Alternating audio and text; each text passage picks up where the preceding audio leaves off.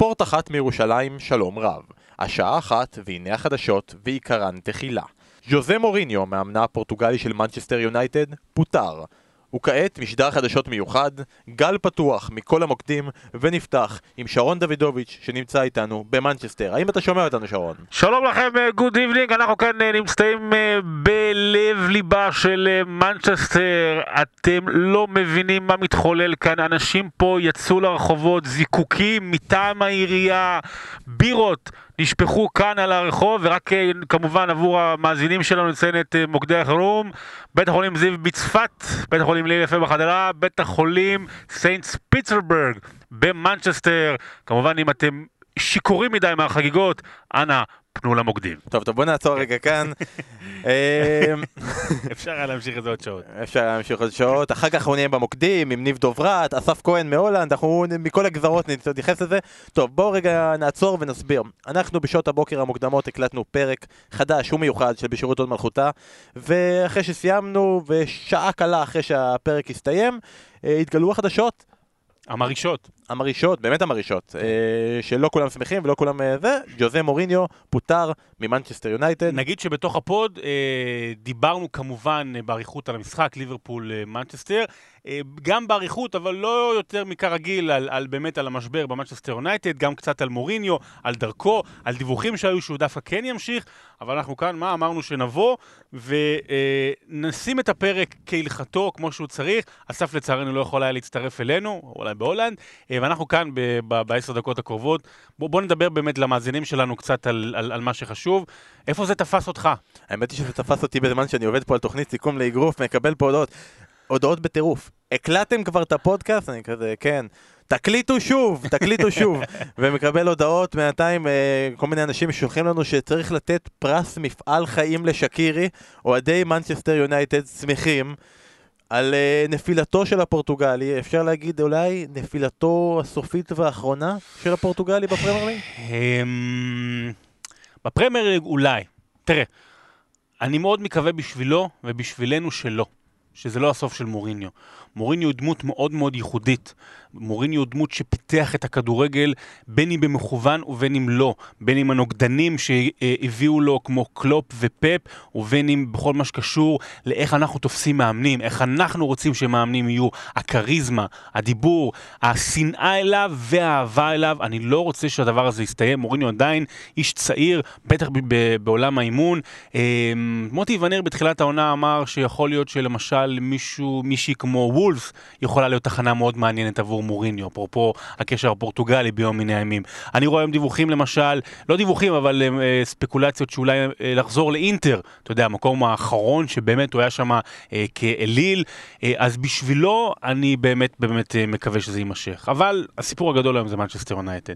ואתה יודע, אתה נכנס לרשתות, ואני אתאר את זה רק בסיטואציה אחת.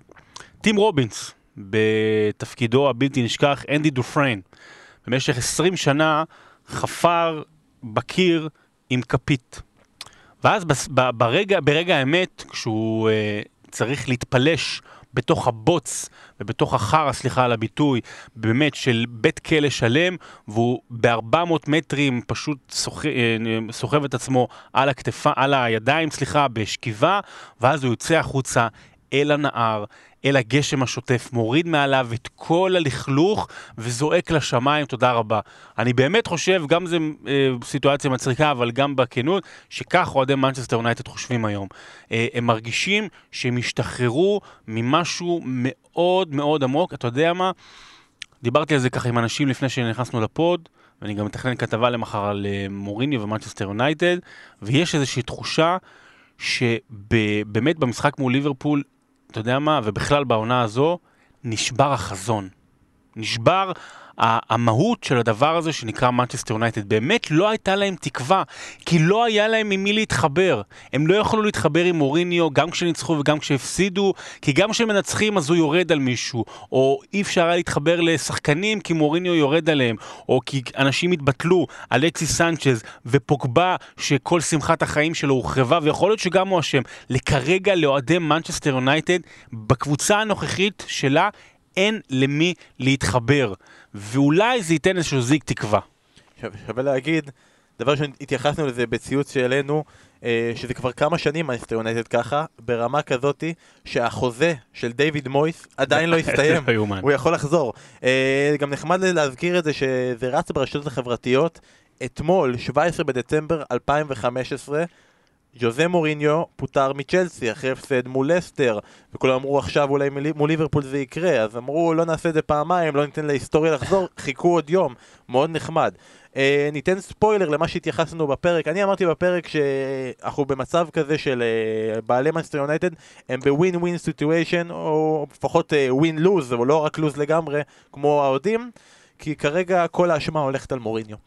כי כולם מאשימים אותו, כי כיף לראות אותו גם סוג של נופל, והוא מקבל את היחס הזה בצדק, וברגע שהוא יפוטר, או ברגע שהוא ילך, פתאום יהיה אפשר באמת לראות את הסיטואציה הזאת של מה הקבוצה שנתנו לו, מה, מה מעבר, מה זה מנסטר יונייטד, בלי קשר למוריניו, והם כרגע מרוויחים. ואמרנו אולי זה נכון, זה, כנראה הם ויתרו על הרווח הזה, והבינו שמספיק זה מספיק. כרגע אנחנו שומעים יכול להיות שגם יש שם משהו שאנחנו לא יודעים נכון, באמת על יריבים, גם כנראה הוא רצה שחקנים, ופוטר, התפטר, לא משנה, זה לא משנה. לא- תמיד יש משהו שאנחנו כן. לא יודעים. אה, כרגע מדברים על זה שמייקל קרק יהיה המאמן הזמני, לא יודעים אם אולי עד עד סוף העונה, היה רשום לפחות שעד סוף העונה, אבל לך תדע. אתה רואה סיטואציה שמייקל קריק הוא, הוא סוגר את ה... עד סוף העונה, כי היה לנו את זה לא מזמן עם גיגס. שחקן יותר גדול עם ראיין גיגס, אבל זה היה ארבעה, חמישה מחזורים לסוף. אני לא חושב ש... אני חושב שכן, אני חושב שזאת אומרת אה, קריק או מישהו ש... ש... ש... שצריך, אז שבאמת ימשיך עד סוף העונה, מישהו כ... באמת זמני. אה, אתה יודע, החזון, החלום של כל האוהדים, שכיתת אה, 92 אה, תתחבר לה. אתה יודע, גארי נוויל שנכשל בוולנסיה, יצטרף לו לגיגס ולפול סקולס, אה, ויבואו ואחרים, ובקאם יהיה, אתה יודע, עוזר מאמן, ויבואו ויאמנו ויצילו את הקבוצה הזו. אבל אני חושב שאם נסתכל קדימה, Manchester יונייטד היום זה היה יום העצמאות שלה. אבל מחר היא תקום לבוקר שבעצם דברים לא השתנו. זה אותם אה, בעלים, זה אותו אד וודוורד, זו אותה קבוצה שחושבת קודם כל על- המניה ולא על אחוז החזקה בכדור ו- וכולי וכולי. והיא צריכה באמת לחשוב על טווח ארוך, אבל לא ארוך מדי. היא לא צריכה עוד פעם חמש או שבע שנים כמו עם מויס, היא לא צריכה לתת הארכת חוזה נורא מהירה כמו שהיא נתנה למוריניו, היא צריכה להביא בקיץ מאמן גדול. השם העיקר הראשון שעולה זה זידן, אני בעד זידן. אם הוא במקרה לא פנוי, אני אמרתי את זה כמה פודים אחרונים, פאברה מדורטמונד, אם הוא במקרה מתפנה או אפשר להביא אותו, זה רכש נהדר מהבונדסליגה. אמ, אבל אני כן חושב שיש משהו עמוק עמוק שצריך להשתנות במועדון הזה כרגע, אמ, ואולי רק מישהו שמכיר איך המועדון הזה מתנהל יכול לעשות את זה, ולכן אני לא יודע אם ריין גיגס יוכל להשתחרר מהחוזה שלו בנבחרת ווילס, האם הוא יכול גם וגם, אתה יודע, זה לא צביקה שרף בכדורסל ישראלי. אני חושב שראיין גיגס, אה, ראיין גיגס צריך להיות הפתרון. אז לפני שאנחנו רצים קדימה למנג'רים הבאים ולעונות הבאות, כן, דיברת על זה שזה יום העצמאות, מחר יום העצמאות אה, ויום הגאולה של מנצ'סטר יונייטד, אני חושב שגם אפשר להגיד שזה יום העצמאות, יום גאולה, יום שיגדיר מחדש את הקריירה שלו בקבוצה עבור שחקן אחד, וזה פול פוגבה. פול פוגבה, שזה שחקן שכל העונה האחרונה היה לו עליות ומורדות עם אה, מוריניו, היה רגעים שהם היו יותר טוב ורגעים שיותר רע, ובתקופה האחרונה זה היה מאוד רע, ברמה כזאת שהוא לא פתח בכל המשחקים האחרונים, גם במשחק נגד ליברפול, לא שותף, אפס דקות על הספסל. אני לא חושב שזו הייתה החלטה של אה, הוא מולו, לא היה פה איזה עניין חד גורלי כזה של אה, זה או אני או הוא, אבל מהרגע שמוריניו הלך, תסכים איתי שאנחנו נראה את פוגבה קופץ פתאום באופן אה, קסם להרכב, ואני חושב שזה יהיה הרגע המפתח שלו של להוכיח את עצמו. אני הייתי ראוי, מוריניו עשה טעות בכל ההתייחסות שלו אליי, ובכל ההתייחסות שלו למנצ'סטר יונייטד בחצי שנה הזאת. נסכם את הנושא לפני שנעבור באמת לפוד. אה, אני, כמו רבים אחרים, גם הרבה אוהדי מנצ'סטר יונייטד, לפני שנתיים וחצי, אני לא, אוהד מנצ'סטר יונייטד, אבל כמו רבים אוהדי מנצ'סטר, אוהדי מנצ'סטר יונייטד, שמחנו מאוד שמוריניו מגיע למנצ'סטר יונייטד. השם הכי מפורסם בעולם האימון, מגיע אולי לשם הכי מפורסם בקבוצות הכדורגל, אה, והוא מוסיף עניין וסקסיות לפרמייר ליג, וזה היה שנתיים וחצי קשות. באמת, אני, ליבי יוצא לכל אוהדי מנצ'סטר יונייטד, וזו רעידת אדמה שהייתה צריכה לבוא. מתוך מעמקי השאול, הקבוצה הזאת תתרומם למעלה. אז עכשיו אנחנו יוצאים לשחר חדש, ואנחנו נקווה באמת שעבור אוהדי מנצ'סטר יונייטד שזה שחר של יום חדש וטוב, שמפה הולכים קדימה, וגם אנחנו נלך קדימה, או יותר נכון נלך אחורה, ונשמע עכשיו אה, את הפרק כמו שהוקלט, במלואו, עוד לפני הפיטורים של מוריניו, לא נגענו, בשירות עוד מלכותה, תבלו.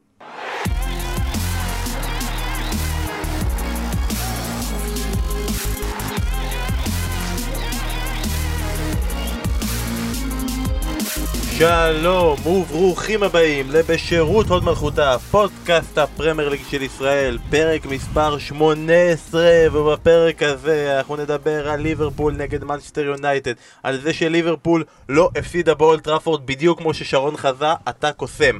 אנחנו נדבר על הגרלת ליגת אלופות והגרלת ליגה אירופית וההישגים של כל קבוצות האחרות ועל המחזור הבא, כריסמס שמגיע, פנטזי כל הדברים שאתם רוצים, פינת צ'מפיונשיפ של אסף, כל זה יהיה פה, בואו עוד רגע נצא לדרך, אני בן פורגס, אסף כהן, מה העניינים? שלום, יוצא מן הכלל, חג שמח, מצפה למצוא מתנות מתחת לעץ. תן לנו ספוילרון קטן, מה תדבר איתנו על פינת הצ'מפיונשיפ בהמשך בהמשך? קבוצה בהמשך, מהליגה בהמשך. השנייה. כן. קבוצה מהליגה השנייה, שבתחילת העונה סומנה כפייבוריטית. באמת. הייתה בסוכנות ההימורים במקום הראשון לעלות לליגה לא, הראשונה. אני לא הולך לשום מקום. שרון דוידוביץ', מה העניינים? שלום לכם, שלום, אני, אני כבר, אני מסתכל מעבר לחלון ואני רואה את, את טיפות השלג הראשונות ואני רואה את האיילים. אה, הו, אני- אני- הו, הו, הו. הו, הו, אני- אני- אני כבר מרגיש שם. הרכבת כבר את העץ? הרכבתי, אה, אה, הרכבתי מיטה הרכבתי מיטה. של הילדים. מהעץ. אחרי שברתי, המיטה של התינוקות, של הבובה, אבל נשבר, לא נורא. זה עץ, אה, זה, זה, איך זה נקרא, ממשפחת המחטיים, או איך זה נקרא, כל ה... אשוח. ו- והאשוח, וזה אחרי כמה שבועות שהוא נשאר בבית, והוא מתייבש, והכל נופל על הרצפה. תאמינו לי, מהתקופה ש- שחייתי בהולנד, זה, זה, זה לא פשוט לנקות את ה... כשלוקאס טוררה מחטים האלה כשלוקאס שנופלים. טוררה חוגג את חג המולד, אין לו עץ אשוח בבית, יש לו עץ קשוח. נורא... זה הפינה שאנחנו מייסדים יופי, זה טוב להתחיל ככה, כי אנחנו יודעים שבהמשך הבדיחות יהיו יותר טובות. כן, לגמרי. תישארו איתנו. אז הבטחנו לכם הרבה מאוד דברים, אבל גם הבטחנו לכם שהשבוע אתם המאזינים תבחרו את רגע השבוע, אז בואו נקריא כמה מהרגעים שאתם בחרתם. הרבה מאוד אנשים בחרו מהמשחק הגדול של השבוע מליברפול נגד מנסטר יונייטד. אה, הרבה מהם אמרו שהרגע שלהם זה הפרגון של מוריניו לרוברטסון, שהוא אמר שהוא התעייף מלראות אותו רץ על הקו ושימח הרבה מאוד אנשים. חלקם, כמו שגיא למן, אמרו שהרגע של המשחק הוא הרגע שהמצלמה התמקדה בפרגוסון ובפרצוף שלו היה אפשר לראות שהוא לא נהנה במשחק הזה, איך הוא ייהנה. הוא- הוא קרוב משפחה של ינס, דרך אגב, שגיא? כן. למן? כן, זה באמת אה, בלט, צילמו, פעמיים ראיתי שממש המצלמה הלכה לפרגוסון, וזה היה נראה יותר מ... מ, מ אתה יודע, מחוסר ההנאה או משהו כזה, זה משהו מסתכל ורואה מה אתם עושים למורשת שלי. חורבן זה בית. ממש ממש ככה, זה, זה, זו הייתה התחושה לפחות. כן, גם הוא האמין ככה, הוא ממש ניסח את זה בצורה כזאת שאם הוא היה יודע שיונייטד תיראה ככה בלעדיו, האם הוא היה עוזב מלכתחילה. אה, חוץ מזה, שמחה מרום אמר שהרגע השבוע שלו הוא הכרזה של שרון דוידוביץ', שליברפול לא תנצח. חייב להגיד על הקשר שלי, שלנו, שלי עם העוקבים, אני באמת, אני כל כך אוהב אתכם, באמת, שאתם כל פעם יורדים ומציינים את הטעויות ומתי אני הורג שחקנים וזה, זה באמת, זה קשר עמוק, שרק בגלל זה אני מגיע כל שבוע. זה כיף שאתה אוהב אותם, יגיע הרגע שבו הם יאהבו אותך בחזרה. חבורה של, כן, דותן סגל אומר שהרגע של השבוע שלו זה העלייה של הסדרה בסנדרלנד טיל איי בנטפליקס.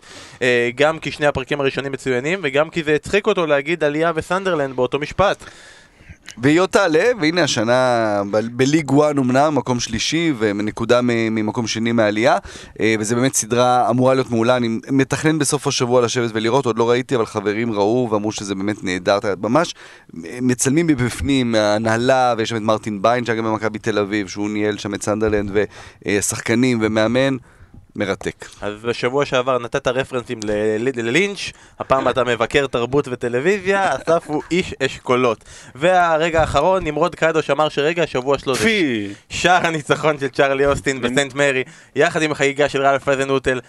מדהים לראות איך מאמן חדש יכול לשנות צורת משחק של קבוצה, נגיע לסרטמפטון. שלוש שאלות שאלתי את נמרוד קרדו, שהוא מי שלא יודע, היועץ לענייני פנטזי של אתר הזווית, באמת, הגורו של, ה, של, של הגורים בפנטזי. שלוש שאלות שאלתי אותו בכולם, אחת אחרי השנייה, הוא טעה, הכשיל אותי, אני לא יודע אם זה היה במכוון או לא. אה, אני מבק... אם הייתי יודע שאתה תדבר עליו, אני לא הייתי מגיע. חבל. אז אני, אם כבר מכשילים את זה, אני רוצה להגיד תודה רבה לאסף, שהמליץ לי להשאיר את שקירי, לא להחליף אותו בסון. אסף, תודה, הצלת אותי בגביע. אני שמח לשמוע את זה, חבל שאני נותן טיפים רק לאחרים ולא לעצמי, אבל אולי אני גם אעבור להיות, אני לא אהיה מנג'ר ב- ב- בפנטזי, אני פשוט אהיה פרשן של מנג'ר. תתמק- תתמקד בהימורים שלנו, שם אתה טוב, טוב יותר מדי. כן. אז זה הרגעי שבוע שלכם, אנחנו נעשה עוד פרקים כאלה שבו אתם בוחרים את, הרגע, את הרגעים, כי זה היה באמת כיף לשמוע, וגם היה כיף שאסף לא צריך להתכונן ולהכין רגע השבוע. הוא מודה לכם. אה, לפני שנתחיל עם אנגליה, היה אתמול הגרלות של ליגת האלופות ולליגה האירופית, והיה הגרלות מאוד מעניינות, גם דבר ראשון כי יצא ששלוש גרמניות נפגשו שלוש אנגליות. אנחנו מעכשיו בכסח מטורף עם הבונדספוד, מעכשיו, מאז 1940. כן. טילים ומטוסים בשמיים חגים. יפצצו מצד לצד למאור דייץ' וענבל מנור, תיזהרו, גם לאור טייטר תיזהרו, ליד הבתים שלכם עד פברואר, אנחנו בכסח מטורף איתכם, אז מנצ'סטר סיטי כנראה תטאטא את שלקה, אבל מה שמעניין בהגרלה הזאתי זה שקיבלנו, דיברנו בשבוע שעבר על זה ששלוש הקבוצות האנגליות לא היו פייבוריטיות כי הם סיימו מקום שני, הן אמנם לא פייבוריטיות, אבל אנחנו באמת בהגרלה בצורה כזאת שלא נופתע אם אנחנו נראה קבוצה אנגלית אחת שורדת עד רבע הגמר, אחת מתוך הארבע? כן, אחת אחת מתוך הארבע, ולא נופתע בצורה כזו או אחרת אם נראה שלוש או ארבע שורדות לרבע הגמר. אני באופן אישי אופתע אם נראה ארבע, נגיד להתייחס למאנסטר יונייטד, אבל משחקים שקולים, משחקים מעניינים, ואני רוצה שנעבור רגע בקטנה אחד-אחד, אז באמת יש הסכמה גורפת שמאנסטר סיטי נגד שלקה זה לא כוחות, סיטי בערך הקבוצה אחת מהכי טובות במקום ראשון והיא קיבלה את הקבוצה לא, הכי... רק, לא רק זה, לא רק זה, שלקה פשוט בעונה ממש... כן, אה, קיבלה את הקבוצה הכי חלשה במקום השני שיכלה לקבל, כן, שלקה עונה גרועה בליגה יחסית. אז זה מצוין לגוורדיולה והחברים. המשחק הבא, טוטנהאם דורטמונד, אבל אה, סנה מול אה, שלקה, זה מעניין. סנה מול שלקה זה כן. מעניין. טוטנהאם נגד דורטמונד, אה, נראה לי ששרון הוא זה שהאמין שזה יקרה, אסף הוא זה שהאמין שיהיה שם 6-4 כן. ו-5-3. משחק מרתק זה הולך להיות. משחק מרתק, אבל די אם אנחנו פה בעניינים של סיכויים, אני... אני עדיין חושב, אתה יודע, יש, יש עוד חודשיים, עד חודש וחצי, עד אז זה, זה די, זמן די משמעותי, או שוב, שאלת מרקו רויס, כמה זמן הוא ישרוד. מה הקבוצות יעשו. בינואר? זה נכון לכל בינואר? אני המסלול. לא, אני לא יודע אם אה, טוטנאם תעשה משהו בינואר, שוב, יש את העניינים של האצטדיון. אבל עם החיבה הגדולה, באמת שאחרי שהורדנו את הכובע לפוצ'טינו, שהם באמת עלו לשלב הבא, דורטמונד פה בעיקרון פייבוריטית ברורה, עם איך שדורטמונד משחק את העונה, וכל תוצאה מלבד דורטמונד עולה, אז באמת תהיה הפתעה גדולה. ואני חושב שאוהדי טוטנהאם טועים לעצמם, אחרי שאמרת בפוד שהם יפגשו את דורטמונד, אם אז הלכת ועשית כתבה על דורטמונד עבורם, כדי להכשיל אותם לא, בהמשך. לא, זה היה, אני לא, הנה, הם ניצחו, הכל בסדר, גם זה, אתה, אתה פה מלבה את האש נגדי, וזה לא בסדר. אני, אני לא, לא מסכים עם אה, שרון שזה כל כך אה, אה, פייבוריט כל כך אה, אל חזק. תסכים. אה, קודם כל זה יהיו משחקים באמת, באמת על הנייר, ממש מהמפגשים הכי יפים שהיו בשנים האחרונות, שתי קבוצות של באמת לחץ על כל המגרש ושחקנים נהדרים, ג'יידון סנצ'ו פתאום נגד קבוצה אנגלית, זה גם יופי של, אה, של, אה, של סיפור. אה, העניין באמת שזה עוד חודשיים ו- ולך תדע איך קבוצות יגיעו לשם ותכף אנחנו נגיע לזה עם ליברפול מול ביירן אולי בעוד חודשיים דורטמונד כבר תהיה בירידה שלה, צריך לזכור שהיא כל הזמן בעלייה זהו, וכל הזמן מצליחה. אם אתה שואל אותי על פי הם יחזיקו. ה-17 בדצמבר, 18 היום, נכון?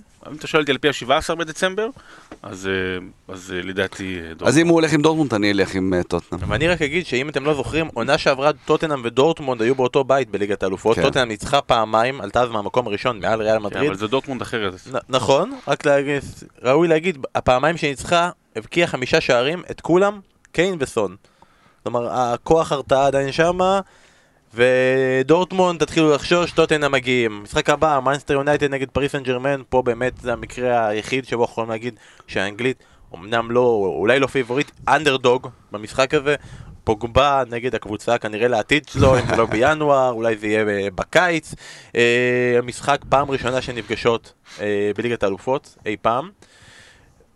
אתם רואים סיטואציה שבו יונייטד אה, שורד את המשחק הזה ומגיעה לחודש מרץ בליגת האלופות? אה, בוא נראה, קודם כל עניין השאלה אם מוריני עוד יהיה שם כמובן על הקווים. ומאיזה רכש יהיה בינואר, אה, אם נכון, נכון. לא, אבל לא. שוב, אנחנו שואלים על פי היום, על פי היום, Manchester United זה קבוצה שרק... רק- ההתקפה המפחידה הזאת מול האין הגנה של יונייטד. זה- זה- זה- זה לא רק בקטע של פייבוריט, זה לא נעים מה ש- מה שיכול לקרות שם, אבל זה נכון להיום. צריך לזכור, פריז היא היא קבוצה ש... אה, קבוצה קבוצה מצוינת עם הרבה מאוד שחקנים, אבל קבוצה שצריכה להחזיק שנה שלמה בשביל 14-15 משחקים בעונה. וזה לא פשוט, והוכח גם שזה לא עבד עד עכשיו. כן, זהו זה, וגם אני מזכיר את יונייטד נגד יובנטוס, זאת אומרת, שוב, מוריניו באירופה, שחקנים בצ'מפיון, זה כבר, עד אז זה גם באמת תהיה תחושה של הדבר האחרון שנשאר, אם זו לא התחושה כבר עכשיו. אה, דברים יכולים להשתנות, אם רוצים להיות אופטימיים עבור יונייטד. האמת היא, בהתייחס למה שאתה אמרת, היה לי הרגשה שפריס סן ג'רמן העונה זה סוג של הרלם גלוב טרוטר, שפעם בחודש אומרים להם שהם צריכים לשחק משחק כן. מקצועני. כן, כל כן. השאר זה חגיגות ו... ומסוף פברואר, תחילת מרץ, אז באמת, אה, אז הליגה כבר מזמן נגמרה שם, אבל, אה, אבל הם, הם יגיעו למשחקים שבו הם צריכים, שבהם הם צריכים להוכיח את זה. הקישור שלהם, אם יש משהו שהוא קצת פחות חזק אולי, פחות דומיננטי אצל פריז, זה הקישור, ופה השאלה אם יצליחו להחזיר את אה, פוגבה כמו שצריך לקישור של יונייטד, ואז, לא יודע, לא... ברור, פריז פייבוריטית, עוד לא מספיד לגמרי את אז יונייטד. נתמקד ביונייטד בהמשך, המשחק האחרון, זה משחק לדעתי הכי גדול בשלב שמינית גמר ליגת האלופות, זה המפגש בין ליברפול לביירן מינכן. אה, אגב, המפגש האחרון בשתי הקבוצות היה ב-2001, הסופרקאפ האירופי, ליברפול הגיע אז אחרי הגמר גביע וופא עם הלווס, היא ניצחה, ביירן אחרי שהיא ניצחה בליגת האלופות עם ולנסיה, אה, ליברפול ניצחה את הסופרקאפ ההוא 3-2, בביירן הפעם לא ישחקו סלי המג'יץ', ינקר, ג'ובאני אלבר, וואו, פעם היית צריך קבוצה הרבה פחות טובה כדי לזכות בצ'מפיונס. אה, ג'ובאני אלבר היה ענק באותה עונה, דרך אגב. היה ענק. אבל סתם, רק למען לצורך התיקון ההיסטורי. פרמינו יותר טוב. לא, פרמינו לא לא בטוח, טוב. לא, לא, לא. אה, לוקאס לייבה יותר טוב. שמע, זה זה באמת המפגש הכי מעניין. אה, ואני חושב שזה הכי גם 50-50. באמת שזה הכי 50-50. תזכרו, במשחק הראשון וירג'יל מושעה מהמשחק הראשון, זה מאוד מאוד משמעותי בגלל אה, צהובים. לוקחת. זה אה, מול חלוץ לבנדובסקי, הוא תמיד מבקיע. אין פה, הוא תמיד מבקיע, ווירג'יל שחסר, זה, זה באמת, צריך לראות האם ליברפול תביא עוד בלם בינואר, קשה לי להאמין, ואז זה. לוברן וגומז. אה, זה, זה מאוד משמעותי. הסתכלתי על המספרים של קלופ נגד ביירן בימים שלו במיינץ ודורטמונד, 29 משחקים, 9, 9, 9 פעמים הוא ניצח. אה, אבל זה באמת, זה, זה, זה, זה המצ'אפ הכי מרתק. זה- אה, רובן מצד אחד וסאלח צד שני, ותומאס מולר שחוזר לכושר משחק. דיברנו על החיסרון של, אה, של וירג'יל, צריך לזכור שבביירן הבעיה הגדולה שלהם זה גם הבלמים. אה, הומלס בירידה, תומאס בירידה. מולר ישחק? לא, הוא קיבל אדום. נכון, הוא ניסה. לרצוח את טגליאפיקו. כן. הוא רצח, לא? לא, לא, אבל-. אבל- אה, מעניין כמה הוא יקבל, יש מצב שהוא. לא יהיה בש- יש מצב שהוא לא נכון. יקבל שני אגב. לדעתי כישרון נטו כרגע, וגם מצב נוכחי נטו, אז ליברפול עולה. אה, אבל יש פה עניינים של אה, באמת מסורת, זה אה, בדיוק מה כאילו, שרציתי לשאול. לא מדבר על עתיקת יומין, אלא בשנים האחרונות בייר מינכן קבוצה שתמיד מגיעה אחרי חצי גמר, פלוס מינוס, אתה יודע, ואם יפה אז יפה לרעל מדריד או דברים כאלה. זה ניסיון משמעותי, ליברפול הגיע בשנה שעברה הרבה גבוה, הרבה מעל הציפיות עם הגמר. אז זה הסיבה שאתה אומר שזה 50-50, כי אם אתה כן. מסתכל על זה בצורה אז מעבר, ליברפול טובה יותר, אבל עדיין, הניסיון ו- ושחקנים מנוסים, שחקנים מנוסים בשלבים האלה, אה, זה הופך את המשחק לשקול, וגם העניין של החודשיים, יש עכשיו גם, אה, בוא נזכור, כל מה שדיברנו, שים בצד, האנגליות מעכשיו עד תחילת פברואר הולכים לקטוש אותם, גביע וכריסמס וכו' וכו' וכו', והגרמניות יוצאות שבת לכל חופש. כן, הולכים לקטוש להם את הענקים. אמ, ועוד נקודת תורפה אחת של ליברפול ונתקדם משם, המשחק השני יהיה באלנס ארנה, שזה מאוד משמעותי, כי ליברפול, הסיבה האחת המרכזית שהיא עלתה לשמינית הגמר, זה שבמשחק המכריע מול נפולי הייתה בבית. וראינו את ההישגים של ליברפול העונה בחוץ, שלושה הפסדים, אז כשהם מגיעים לאליאנס ארנה, כשביירן יודעים מה הם צריכים, זה יהיה קצת בעייתי. נקווה מאוד לראות קבוצות עולות לרבע הגמר, ואנחנו נתייחס לזה כמובן יותר בהמשך, שאנחנו נהיה יותר קרובים. לגבי הליגה האירופית, אה, ארסנל וצ'לסי מתעקשות לא לקבל אף קבוצה שמעניינת, מוכרת, אה, שהם אה, קצת יותר אתגר. צ'לסי נגד מלמה, ארסנל נגד באטה בוריסוב. אם מישהי מהם הייתה רוצה לוותר על הליגה האירופית ולהגיד אנחנו מתרכזים בליגה, זה לא הקבוצות שאפשר לעשות את זה מולם, כי זה מהקבוצות שאתה כאילו די מושפל אם הודחת מולם ב-32 הגדולות בליגה האירופית. סביר מאוד מאוד מאוד שצ'לסי וארסנל, לפחות אחת מהן לא תגיע לליגת האלופות דרך הליגה, ולכן ליגה אירופית זה מאוד מאוד אה, חשוב לקבוצות האלה. צריך לזכור, ארסנל יש לה מאמן שהגביע הזה קר... קרוי על שמו, אה, וצ'לסי גם אחת הפייבוריטיות למפעל הזה. הגרלה טובה בשביל להמשיך לשלב הבא. לגמרי. זה מה שאפשר להגיד על המשחקים האלה. כל המשחקים האלה יהיו בחודש פברואר, ואנחנו נתרכז בהם כשיגיע הרגע, אחרי בערך 45 מחזורי כריסמס. נתחיל עם המשחק המרכזי של המחזור, ליברפול נגד מנצ'סטר יונייטד, או בצורה אחרת, אם אפשר להתייחס לזה ברמות שהמשחק הזה הגיע, ליברפול נגד האדרספילד. אבל אה, נגיע למנצ'סטר יונייטד אחר כך, אני רוצה להתמקד קודם בליברפול, שנתנה, באמת, תצוגה. תצוגה. כן, אה, חד משמעית, הקבוצה שבועטת 36 פעמים לשער, יותר מכל קבוצה אחרת העונה בליגה. פירמינו בא תשע פעמים לשער. אני בכל זאת זורק מילה על יונייטד, הוא בעט תשע פעמים לשער, לוקאקו כל המשחק נגע בכדור בחצי של ליברפול שבע פעמים. זה, זה, זה רק אה, להשוות חלוצים. אה, כל שחקן של ליברפול בעט לפחות פעם אחת לשער, כולל המחליפים. זה, זה אתה אומר, אדרספילד זה באמת...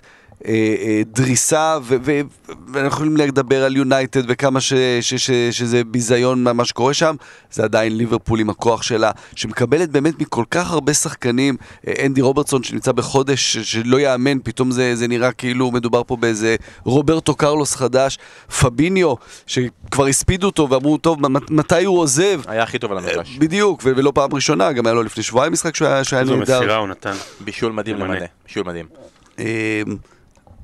אתה יודע, וכשאנחנו מדברים הרבה על, ה, על המסורת שנשברת, או על השם של יונייטד שנשבר, אז בליברפול שוב נבנה פה משהו, כי עדיין זה מועדון ענק, ו, אבל, אבל צריך לזכור את זה, שזה אה, עומד שם לרעתם, העניין הזה שהם לא לקחו אליפות כל כך הרבה שנים, לא לקחו אליפות בפרמייר ליג, וקלופ שוב בונה פה, אולי לקראת אליפות, אני לא יודע, שרון אמר בתחילת העונה אליפות? גם אתה אמרת. כן, אני, לא אני אמרתי סיטי. אמרת אחריי.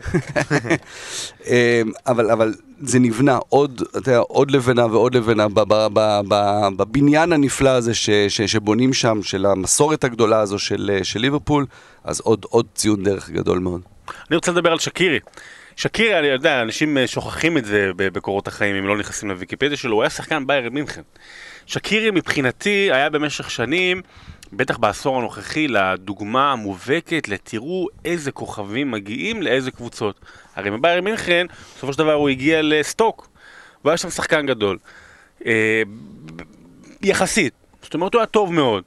והיו לו עליות והיו לו ירידות, ובעונה האחרונה שלו בסטוק הייתה שאלה גדולה כמה הוא מתאמץ, כי אולי טוב לו שהקבוצה תרד ליגה, כי אז אה, חייבים למכור אותו, ואוקיי, הוא יכול לעבור לאנשהו אחר.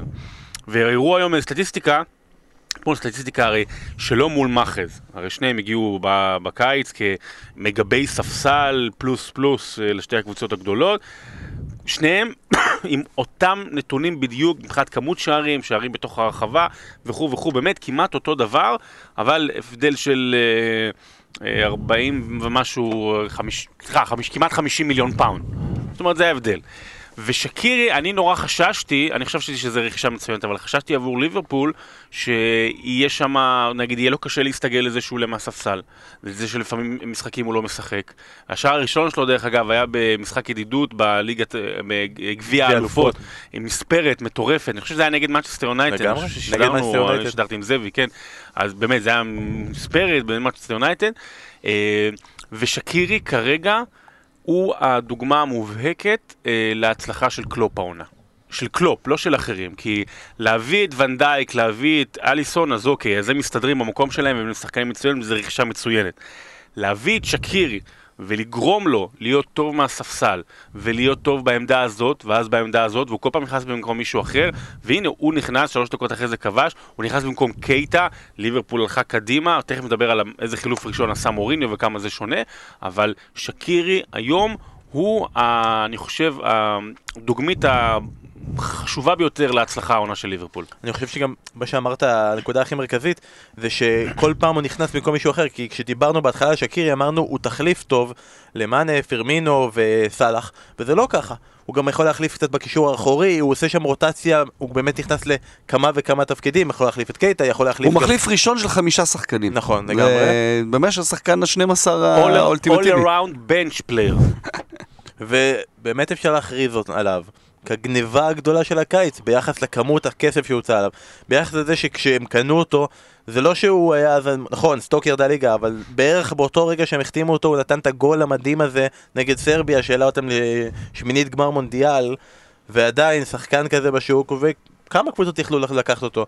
ועוד מעט נגיע לקבוצה השנייה שהייתה במשחק הזה, שגם היא הייתה צריכה איזה שקירי טוב. בסגל שלה.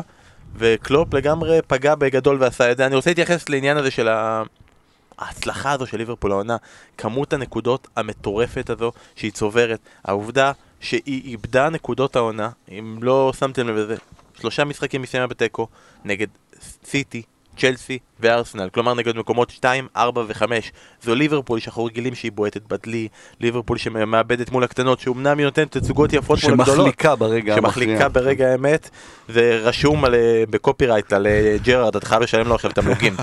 אה, ופשוט הכמות נקודות זה 45 נקודות, זה, זה לא יאמן, כי אם אתם לוקחים את זה לעונות האחרונות, נגיד עונה שעברה 45 נקודות, אם מנצ'סטר סיטי, הקבוצה הזאת, לא הייתה קיימת, היא הייתה בשבע הפרש. לפני שנתיים, היא הייתה בשמונה הפרש כבר מהמקום השני. לפני שלוש, עונת האליפות של לסטר, היא הייתה כבר בתשע הפרש מהמקום השני.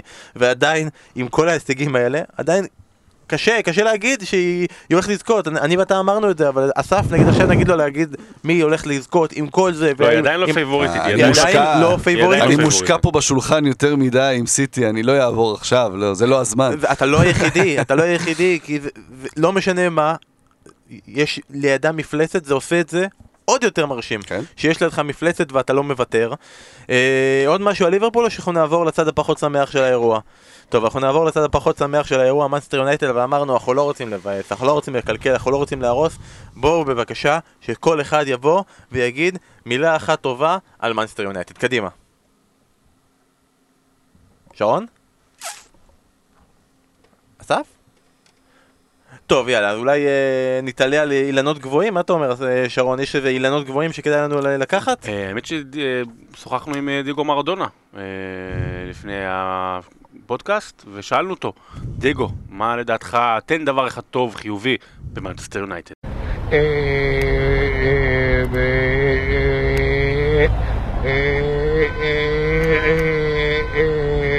טוב, זה יכול לקחת עוד שעות, אז כן. אנחנו נחזור לדייגו בהמשך, ברגע שהוא יחליט אני על רוצה דבר להגיד טוב. למאזיני הפודקאסט משהו אחד. אם הפודקאסט כזה, הזה היה מתחיל עונה ראשונה שלו, נגיד ב-2004, 2005, הייתם חושבים שאנחנו אוהדי יונייטד. היום אתם בטח חושבים שאנחנו אוהדי ליברפול או סיטי או דברים כאלה, אין מה לעשות, הגלגל מתהפך, גם זה יתהפך. שצריך לפרגן מפרגנים, שצריך לרדת יורדים, אבל בואו נפרגן ליונייטד. כן, האמת היא שאנחנו אמרנו, זה לא פייר כל העניין הזה, שבאמת אתם באתם והתלוננתם על זה שאנחנו יורדים על יונייטד, יורדים על יונייטד, כולם ביחד באיזה קנוניה מטורפת, אמרנו אין דבר כזה קנוניה, אנחנו לא ניתן לזה, אנחנו לא נרשה לזה, מישהו אחד יהיה חייב לקחת את הצד של מוריניו, מישהו אחד לקחת את הצד של מנצ'סטר יונייטד, אנחנו נעשה את זה הכי הוגן שיש, פה, עכשיו, ב live, עושים מה יוצא, מי שיוצא. אסור לו להגיד מילה רעה על יונייטד, קדימה, משלוש יוצא אחד, אני. אה. אחד, אוי, אסף. אסור לו. להגיד. אסור לך להגיד שום דבר. הוא אוקיי, בחור חיובי, זה אוקיי, טוב לו, אני... אוקיי. אז אנחנו אני- ניתן- לך רגע לחשוב כן. על דברים מה טוב טובים. ביונייטד? על מה. טוב ביונייטד? ביונייטד יש הרבה דברים טובים, מה זאת אומרת? ועד שתעשה את ברגע זה... שהם יפ- יחליפו מאמן. לא, לא, לא, אתה מרמה, אתה מרמה. תחכה, אל תהיה מתחכם. ובינתיים שרון יגיד דברים לא טובים ביונייטד. אה, חילוף ראשון של אה, ליברפול במשחק, שקירי נכנס במקומו של קייטה. אה, חילוף ראשון של מנצ'סטר יונייטד במשחק, פלאיני נכנס. אז נכון, זה במקום דלו, ו... אבל אתה מסתכל על, ה... על הספסל, זאת אומרת, של, של מנצ'סטר יונייטד באותו משחק, ואתה אומר לעצמך, רגע, אבל יש את אה, מרסיאל על הספסל, ויש את חואן מאטה, אני רוצה שיבוא אליי אחד, אחד, שיגיד לי שמרסיאל לא יכול להיות בליברפול או בסיטי גם שחקן הרכב. שמישהו אחד יכול יבוא אליי ויגיד לי שחואן מטה לא יכול להיות לא בסיטי ולא בליברפול. אז דווקא פלאיני נכנס, עכשיו אני נגד האמבוש הכללי שנעשה על, על פלאיני בשנים האחרונות, הוא מוגזם, הוא כן תורם, הוא כן שחקן טוב, אבל בסופו של דבר מה שקורה שפלאיני נכנס וכל 25 דקות האחרונות משחק כחלוץ שני. אני רוצה שיהיה חלוץ שני, שיהיה שם חלוץ נוסף. עכשיו, אתה יודע, אני גם קורא על... Uh, על, על מה קורה, אני לא רוצה לדבר על מוריניו, אין כבר מה לדבר על מוריניו, כבר כולם יודעים, יודעים הכל. אבל אני רוצה לדבר על ההנהלה של מנצ'סטר יונייטד. אז יש דיווחים מצד אחד שהם לא מתכוונים לתת למוריניו את מה שהוא רוצה מבחינת חיזוק. כנראה לא לתת גם uh, בלם גדול שהוא רוצה. אחרי שהוא הביא כמה בלמים טובים מאוד ולא הצליח לפתח מהם אף שחקן שלדעתו יכול להיות טוב. והם לא נותנים. ומצד שני, הם לא רוצים להיפרד ולפטר את מוריניו, אה, לא בקיץ הזה, ויכול להיות שבגלל שזה עניינים חוזיים, אז כבר בקיץ הבא. כאילו 15 מיליון פאונד בעולם הכדורגל היום, שמשלמים את זה על כל מגן שמאלי, כאילו זו הבעיה. ההנהלה של מנצ'סטר יונייטד שמה לה, לקבוצה הזו, לאימפריה הזו, מקל בגלגלים, היא לא יודעת לאן היא רוצה לקחת אותה, אותי לא מעניין מניות, לא מניות, כן מה, זה, כמובן שמועדון כדורגל צריך להיות רווחי, נדמה לי ששנים מנצ'סטר יונייטד היא בראש המרוויחות בעולם, אתה יודע, השם שלה, המותג, החולצות. עצוב מאוד מה שקורה, ודרך אגב, אמרת שיש כאילו כאלה שבאים אלינו בטענות, לך ל, ל, לעמודי הפייסבוק והעמודים אוהדי האוהדים של מנצ'סטר יונייטד, באמת, לא תראה אפילו אחד, אחד שאומר משהו טוב, באמת, כולם, ובאמת כואב לי עליהם, באמת כואב לי עליהם, כי מה שקורה כרגע במנצ'סטר יונייטד, זה הרבה יותר גרוע מהשנים הרעות של ליברפול. כי שם הרבה גם לא הייתה ציפייה. פה יש איזושהי ציפייה, וזה לא הולך לשום מקום. פשוט לא הולך לשום מקום. מכיר קבוצה בישראל שעוברת תהליך די דומה. כן, כן, כן. אבל... אה, בערך מאותם שנים גם. מכיר בקרוב. אבל אה, האמת היא, בהקשר של ההנהלה, משהו שנראה לי מחזק את העניין הזה, זה מרגיש כאילו גם מוריניו משחק להם לידיים. בהקשר הזה של... למה להם לפטר את מוריניו? כלומר, ברגע ש... כל עוד עכשיו כל האש הולכת עליו, כולם נהנים לחוות במוריניו, בצדק, לא בצדק, עזבו את זה, זה לא, זה לא הנושא עכשיו. כיף עכשיו לראות את הבן אדם הזה שלפני כמה שנים היה בטופ ועכשיו הוא בסלילה חופשית. ברגע שמוריניו יעזוב, יגיע מאמן אחר. ובוא נודה באמת, יש במאנסטר יונייטד כישרון, יש במאנסטר יונייטד יכולת, אפשר להוציא מהסגל הזה יותר, זה לא סגל שראוי לאליפות. אני אתן אפילו את הדוגמה, ב-BBC עשו סקר בין שתי הקבוצות, אמרו תבחרו את השחקנים הכי טובים משתי הקבוצות לקראת המשחק הזה. בחרו עשרה שחקנים מליברפול ופוגבה. אז לפוגבה נתייחס עוד רגע, אבל זה מראה משהו על הסגל של מנצ'סטר יונייטד. ברגע שיגיע מאמן אחר, ויקש... זה מה שהופכים מהסגל, זה לא ככה, אם היו שואלים בקיץ או לפני שנה, זה היה אחרת. זה נכון, אבל ברגע שיגיע מאמן אחר, ובמידה והוא ייכשל, אז זה כבר הסגל. אז זה כבר מעבר, אבל כרגע זה מוריניו. אז זה טוב להם. וטוב, כן. וטוב שזה מוריניו. יכול לספק את כל האש. אסף, אתה כבר, אני, אני ראיתי אותך... הוא יוצא לו עשן מהאוזניים. הוא קרח, הוא קרח, הבחור קרח עכשיו, אבל הוא הצליח, הוא הצליח, יאללה, דברים טובים על יונייטד. לא, תראה, קודם כל, באמת, הכל נכון. הכל נכון, ורואים את זה כל שבוע. אה, ושוב נדבר על מוריניו. פעם זו הייתה גאוותו. לבוא למועדונים, לייצב את ההגנה ולדעת מה לעשות כדי להוציא תוצאה. הרי הרבה שנים זה לא היה הכדורגל הכי יפה, זה תמיד היה התשובה לפאפ או התשובה לברצלונה, אה, גם באינטר, גם, אה, גם בריאל, ו, אה, ובטח עכשיו ביונייטד. עכשיו, אלה היו הערכים שלו, לזה הוא האמין, שאתה בא לשחק כדורגל בשביל להוציא תוצאה, וזה הוא גם היה מלך הנוקאוטים, ובגלל זה הוא, הוא, הוא, הוא זכה בכל כך הרבה תארים בכל כך הרבה מקומות שונים. עכשיו זהו, זה נגמר, הערכים האלה לא קיימים. אתה רואה את זה שהוא איפשהו... ההרכב, ההרכבים של יונייטד במשחקים האחרונים זה כבר נהיה ממש בקטע של בוא נשחק פשוט עם מלא מלא שחקני הגנה, נקווה שהשלושה מקדימה יעשו משהו, והם עושים. כמו יונייטד עם 29 שערים, זה כן ב top של ה... 29 שערי זכות, גם יש 29 שערי חובה. זה כן, זה כן ב top של, ה... של הקבוצות שכובשות, מיד, מיד, אחרי, מיד אחרי החמש כל, הראשונות. כל מי שמעליה. כן, בדיוק. אז יש... יש הרבה כישרון מקדימה, כלומר, גם אה, מרסיאל, גם לינגארד, גם, אה, גם אה, רשפורד, גם לוקאקו, כן, בואו, זו עונה פחות טובה, אבל זה, זה עדיין אחד החלוצים הטובים בעולם. הוא לא איבד את הרעב. עכשיו, נכון, הסגל הזה, בטח שאנחנו מסתכלים עליו עכשיו, הוא מרגיש שהוא פחות טוב וכן הלאה. אבל בטח אם יבוא מאמן חדש, אבל גם עם מוריניו, יש בי איזושהי אמונה שלא יכול להיות, זה לא ש... זהו, הוא שכח כדורגל. אין, הוא, לא- הוא לא יודע יותר כדורגל. זה באמת אחד המאמנים הגדולים של הדור האחרון. אה, top five לבטח. ו... אה, כן, יש, יש בי את האמונה. הב- הב- הבעיה שלי אצלו, זה, זה לא עניין של כדורגל, זה עניין מקצועי. אני חושב שהוא, אני לא יודע אם הוא עדיין נהנה ממה שהוא עושה. כלומר, פעם דיברו על זה שזה כדורגל מכוער, אבל אתה יודע שהוא נהנה מזה. הוא יודע, הוא, הוא מנצח בדרך שלו. זו השאלה הכי גדולה, האם הוא עדיין נהנה, ובראיונות אתה לא תמיד בטוח בזה, אם, אם יש שם עוד את, את הזיק הזה של הליהנות מלעשות את התוצאות ולנצח ולעשות את זה כמו, ש, כמו בדרך שלו, his way, אז זה עוד יכול להשתנות. אני, אסף לא הבין את המשחק, כנראה הוא לא שכח שהוא צריך להגיד משהו טוב על יונייטד, אז אני אגיד. אמרתי על החלק הקדמי. יפה, נכון. אבל אני אגיד, אה, מוריני הוא לא שטן. לא, ברצינות אני אומר את זה עכשיו. כאילו באמת, אנחנו, גם אנחנו, אבל, אבל באמת כולם מציירים אותו כאיזה איש רע שמלכלך על ההוא ומלכלך על ההוא, וזה נכון, אבל הוא, הוא, אני לא חושב שהוא, זאת אומרת, אני לא חושב שהוא איש רע. הוא מאוד מיוחד, מאוד מעניין. אני באמת, לפעמים, אומרת, ליבי יוצא אליו, כי, אני מאוד אוהב אותו ואת האישיות שלו ואת ה, העניין שהוא מוסיף לי לכדורגל כבר איזה 15-20 שנה.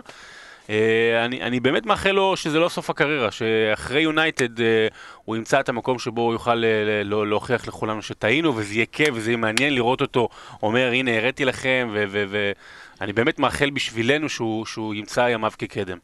אז אני רוצה לסיים עם מוריניו, ובהקשר הזה של אסף שאמר שמעניין אותו אם הוא באמת נהנה ממה שהוא עושה, אז לסיים עם מישהו שבטוח נהנה ממה שמוריניו עושה, וזה אי- איקר קסיאס. איקר קסיאס אחרי המשחק, ממש שעה אחרי שהמשחק הסתיים, אה, מצייץ בטוויטר, ש... בעיתון פורטוגלי כתב ששחקן כמוני בגיל 37 הוא בסוף הקריירה, והוא מסכים עם זה, אבל השאלה שלו היא, במקרה של מאמנים פורטוגלים, באיזה שלב אתם רואים שהם לא שולטים בקבוצה, באימונים ובקריירה שלהם, באיזה שלב זה הסוף שלהם? מי שזוכר, איקי קסיאס ומוריניו הם לא חברים שנון, הכי טובים שנון, יפה. מריאל מדריד, אז uh, הוא בהחלט נהנה. אני רק רוצה לסיים גם עם כמה מספרים, כי אמרנו uh, ליברפול נגד אדרספילד, אז לתת לזה איזה... Uh, גושפנקה. גושפנקה, יפה. אה, היה פה התבטלות מוחלטת, היה פה 65-35 החזקה בכדור, 36 בעיטות לשער מול 6, 11 בעיטות למסגרת מול 2, 13-2 בקרנות, 250 נגיעות יותר בכדור, ליברפול בעטה במשחק הזה יותר משיונטד הבקיע העונה, יותר מכל הנקודות של מאנסטר יונייטד העונה, אה, כל הדברים האלה, יונייטד כרגע עם 26 נקודות אחרי 17 מחזורים, המאזן הכי גרוע שלה מאז עונה 90-91, כלומר המאזן הכי גרוע שלה בעידן הפרמייר ליג, בעונה שהיא עשתה את המאזן הכי גרוע הזה, היא סיימה אגב באותו מקום שהיא סיימה עכשיו, מקום שישי. וכרגע לפי איך שאנחנו. רואים את זה, זה לא ישתנה, אולי למטה. נורא. אנחנו מקווים ששבוע הבא אנחנו נהיה יותר אופטימיים לגבי מנסטר יונייטד, ואחרי שהקשינו על הסף, והוא אה, צלח את זה בקושי, הייתי מביא לו 6, לא, לא, לא מעבר על ה... בסדר, מקום שישי, אוקיי. נעשה כן. לך משהו יותר קל. כן. אנחנו רוצים לדבר על טוטנאם, שעם שלושה. ניצחונות רצופים, ועם שבוע חלומי על זה, אחרי שהיא פעם אחת אה, חזרה, אה, דקה 85 מול ברצלונה, ועכשיו בדקה ה-90, אנחנו נעשה לך את זה קל, וניתן לך לדבר על קריסטיאן אריקסן. לא, רגע, פה אני רוצה גם לעשות משלוש. אם הוא לא- אם הוא לא יוצא, הוא חונק את עצמו. כן. אמרנו בפספורט, דיברנו גם על אריקסן, ושם אה, כשדיברנו עליו אז אמרתי שהוא הוא כמו מפעיל של תיאטרון בובות, כזה שעומד למעלה עם ה... עם ה... Puppeteer, בדיוק, באנגלית. עומד עם ה... עם ה... אגב, גם בפספורט הוא תיקן אותך עם הפפטיר, כן, ואתה לא לא. הבנת. בובן? איך זה נקרא? בובאי. בובאי, בובאי. אה, לא, זה ההוא שבונה. את הבובות, לא? אה, בובן. קריסטיאן... יפה. בובן. טוב, אנחנו נדבר על קריסטיאן אריקסן עכשיו. שחקן אה, שבאמת, אתה רואה אותו, הוא, הוא קורא מהלכים קדימה, הוא רואה הכל, זה כמו ב... איך זה הסרט הזה של שוורצנגר, שהוא כזה מחשב... חיזור גור- אה, זיכרון גורלי. זיכרון גורלי, שהוא מחשב דברים בראש שלו. עכשיו, יש הרבה שחקנים שהם טובים ועושים את זה. אתה רואה את טוטנאם כשהיא משחקת איתו למשל, לא, שליחות קטלנית. אה, שליחות קטלנית, בדיוק. חיזור גורלי. בניגוד לטוטנאם נגיד שהיא משחקת עם אה, למלה ולוקאס מורה, שאז אתה יודע, קיין לא מקבל כדורים. זה- הם- זהו, הם הולכים מדהים, לבד כן, מדהים, לא- ומנסים הוא לתת לא- גולים. לעומת שזה עם קריסטיאן אריקסן, אה, ש- שבאמת היכולת שלו לקרוא כמה מהלכים קדימה, אתה מסתכל עליו ואתה רואה איך הוא יודע בדיוק לאן הכדור ילך, לאיפה הוא צריך לעמוד. זה זה שחקן על ש... אני קופץ רגע, יש הזדמנות, אני בורח להולנד. אנחנו רואים הרבה שחקנים שיוצאים בשנים האחרונות מהליגה ההולנדית ובורח, ויוצאים מוקדם מדי, כי נתנו עונה טובה. קריסטיאן אריקסן היה מוכן קריסטיאן אריקסן כבר היה גדול לליגה ההולנדית, ואז הוא הגיע לטוטנאם, לקח לו כמה חודשים, ואתה רואה שהוא גם, הוא ב top, ב top של הפרמייר ליג, ממש ב top של השחקנים הכי טובים בפרמייר ליג, בהשפעה שלו על ה... אה, חשובים, אני חושב שיותר מטובים, חשובים. כן, כן, זאת כן. אומרת, אתה רואה את, את החשיבות שלו לקבוצה שהיא טופ פור. עכשיו זה איך שהוא מוביל את הקבוצה, והייתה לו גם תרומה בשערים המכריעים, כן, נגד אינטר, זה השער שבסופו של דבר זה שהעלה את, אה, את, אה, את, אה, טוטנאם, השער הזה נגד ברנלי, ב, באמת במשחק, תחשוב, היה להם ברצלונה רגע לפני, יש להם ארסנל רגע אחרי, תבוא למשחק הזה בגשם שוטף בוומבלי חצי ריק, ו- ומישהו צריך להתעלות והוא לא עולה בהרכב, והוא זה שמכריע להם את, את המשחק הזה, ומשאיר אותם בתמונה, נכון, הם כבר קצת רחוקים מה, מה, מהטופ 2, אבל עדיין הם, הם שם. קריסטיאן אריקסן זה בדיוק, תמיד אנחנו אומרים, הליגה הטובה בעולם וכמה כיף לראות. זה מהשחקנים האלה שבגללם זה כל כך כיף לראות. התחזית שלי אגב לגבי אריקסן, הוא אחרי לוקה מודריץ' וגארף בייל, הוא הריאל מדריד הבא. זה התחזית שלי לגביו. אה, נתון נחמד על טוטנאם, פוצ'טינו השיג אחרי הניצחון הזה על ברנלי את הניצחון המאה שלו בטוטנאם, אה, אחרי איזה 169 משחקים אם אני לא טועה, לקח לו עשרה משחקים פחות מאשר שזה לקח לארסן ונגר בארסנל, אז יש משהו לשמוח לאוהדי טוטנאם. ודבר אחרון בטוטנאם אני רוצה לדבר על סקיפ. כן? סקיפ, הקשר, אל תפסח עליו. כן, לא נפסח עליו, אי אפשר לדלג על סקיפ. אה, השחקן הרביעי הכי צעיר בטוטנאם אה, בפרמייר ליג שעורך בכורה, אחרי סטיבן קאר, אנדי טרנר ופיליפ איפיל. אני מאחל לו שגורלו יהיה יותר כמו של קאר מאשר של אה, איפיל וטרנר. ואגב, אה, פוצ'טינו הודיע לו שהוא הולך לפתוח קצת יותר משעה לפני השריקה. אה, גם בגלל שבן דייוויס לקחו אותו לבית חולים בא- באותו יום, וגם הוא אמר... אריק דייר. אה, סליחה, נכון, ניתוח, אה, תוספתן, נכון, נכון. והוא לא ישחק עכשיו בשבועות נכון, הקרובים, זה. אה, נותן, נותן הזדמנות לסקיפ לעוד כמה...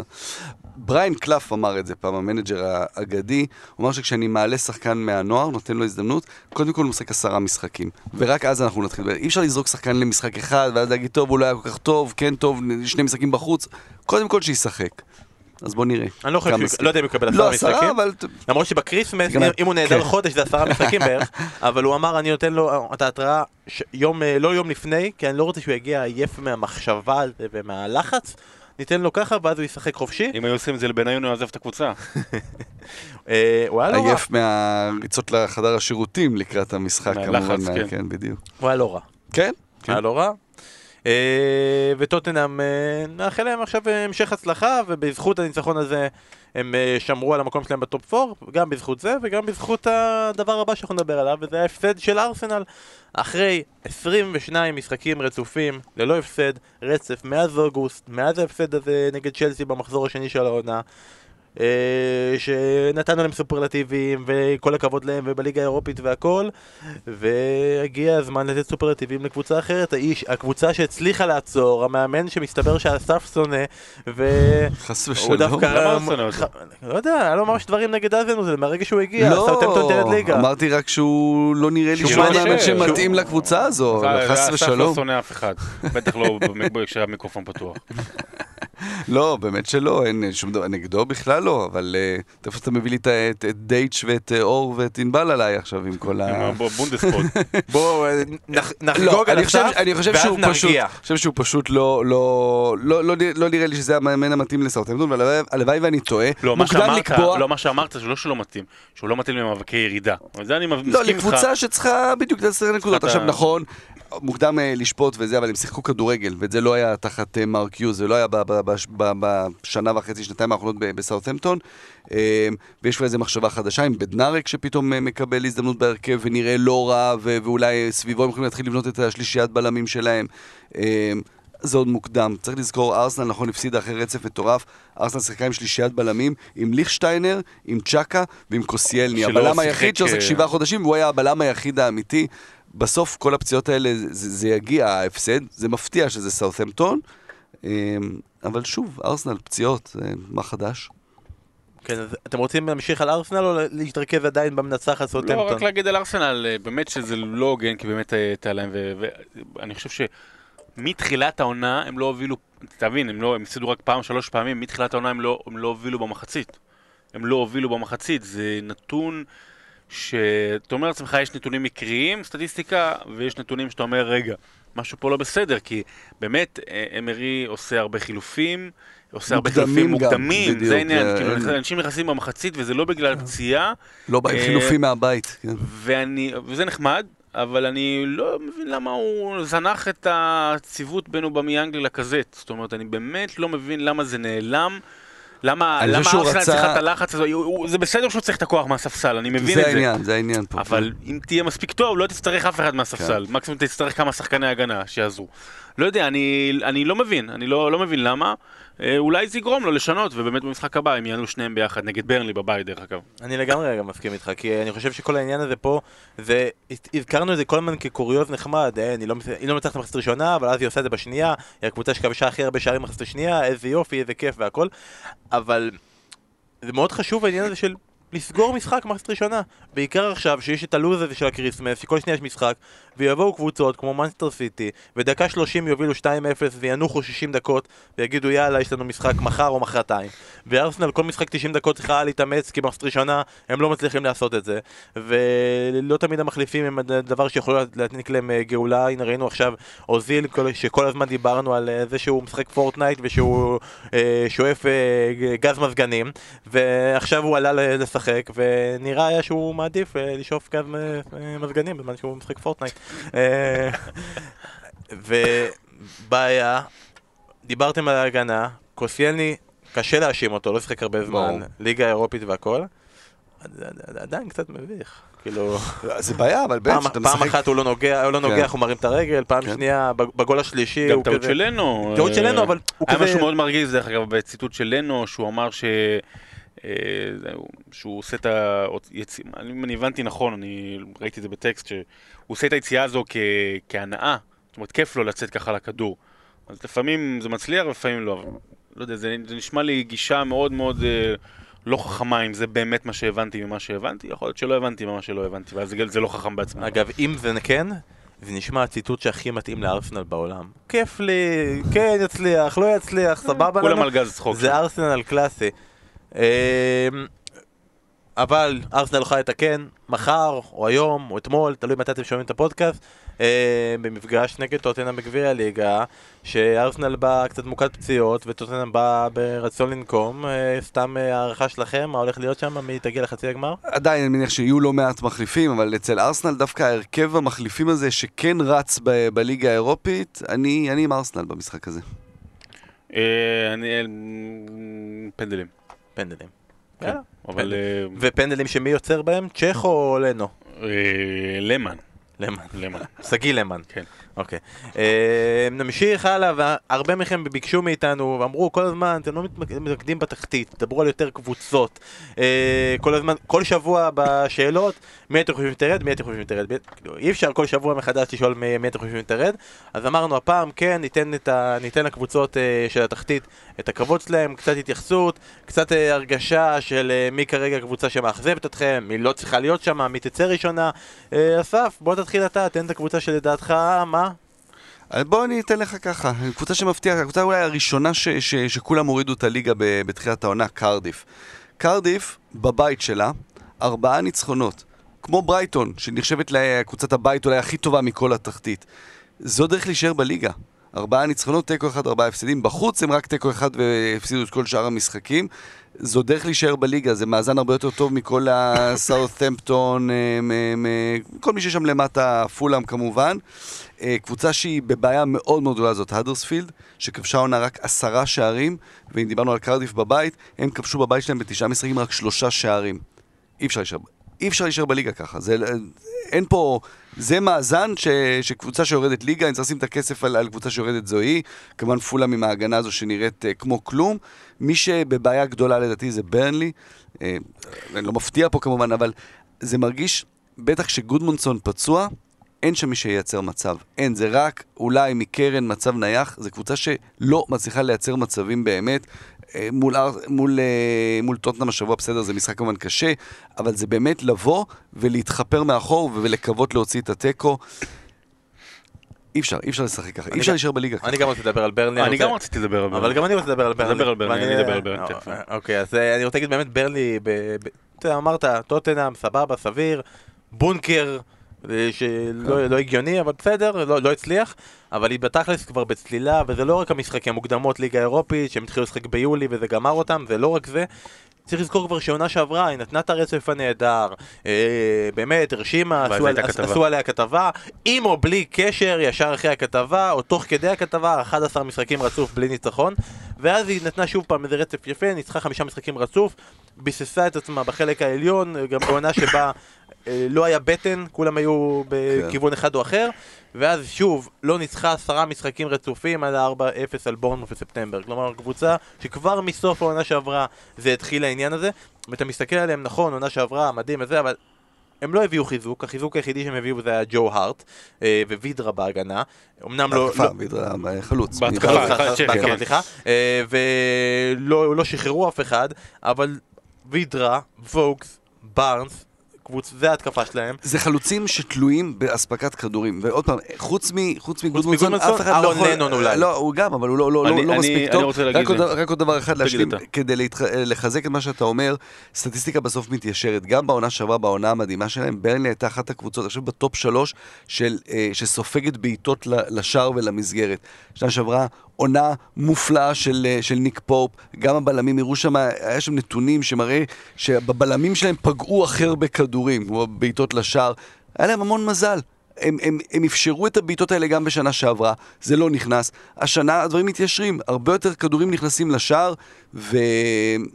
אז מבחינה הזו לא השתנה הרבה מבחינת הכדורגל, כן מבחינת המספרים. אז זה מרגיש באמת שעונה שעברה הייתה יותר הבלחה, מאשר שזה לא המקום הטבעי שלה.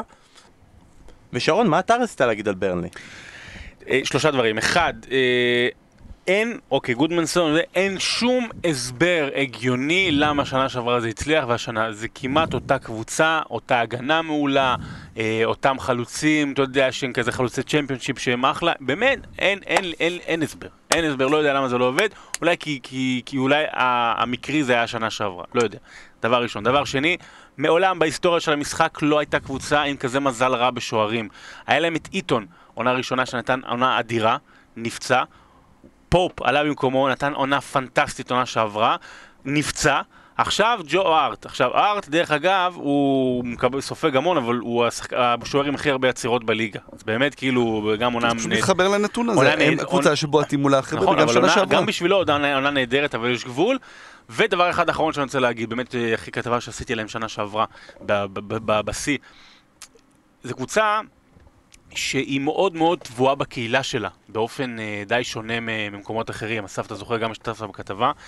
זו קבוצה שהיה שם רוב כמעט, זה מלנקשיר, קבוצה, אה, עיר, סליחה, שהיה שם כמעט רוב מוחלט לחלוטין אה, בעד הברקסיט. אוקיי, אנחנו הולכים קצת דברים אחרים, על כן להתנתק אה, מהאיחוד האירופי, כן יש שם חוסר שביעות רצון גדול מאוד, שלפחות מה ששמעתי חלקו, אתה יודע, כשאומרים את זה זה נשמע מוצדק על, על מקומות עבודה ודברים כאלה, נגד אה, הגירה, נגד מהגרים, באמת על, על רצון אה, לחזור ל, לקהילתיות האנגלית של פעם, אה, ושוב, רק תסתכלו על הסגל, סגל כמעט מוחלט, כמעט מוחלט של אנגלים, אה, סקוטים, אירים, באמת כמעט מוחלט.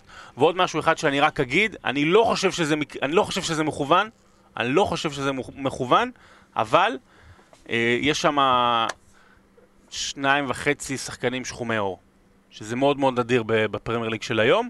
יש את לנון ויש את אה, דה פור, שהוא לא יודע, כמעט לא משחק, ויש עוד איזה בחור צעיר אה, שהוא לא משחק בכלל, אבל חלוץ, גם שחום עור.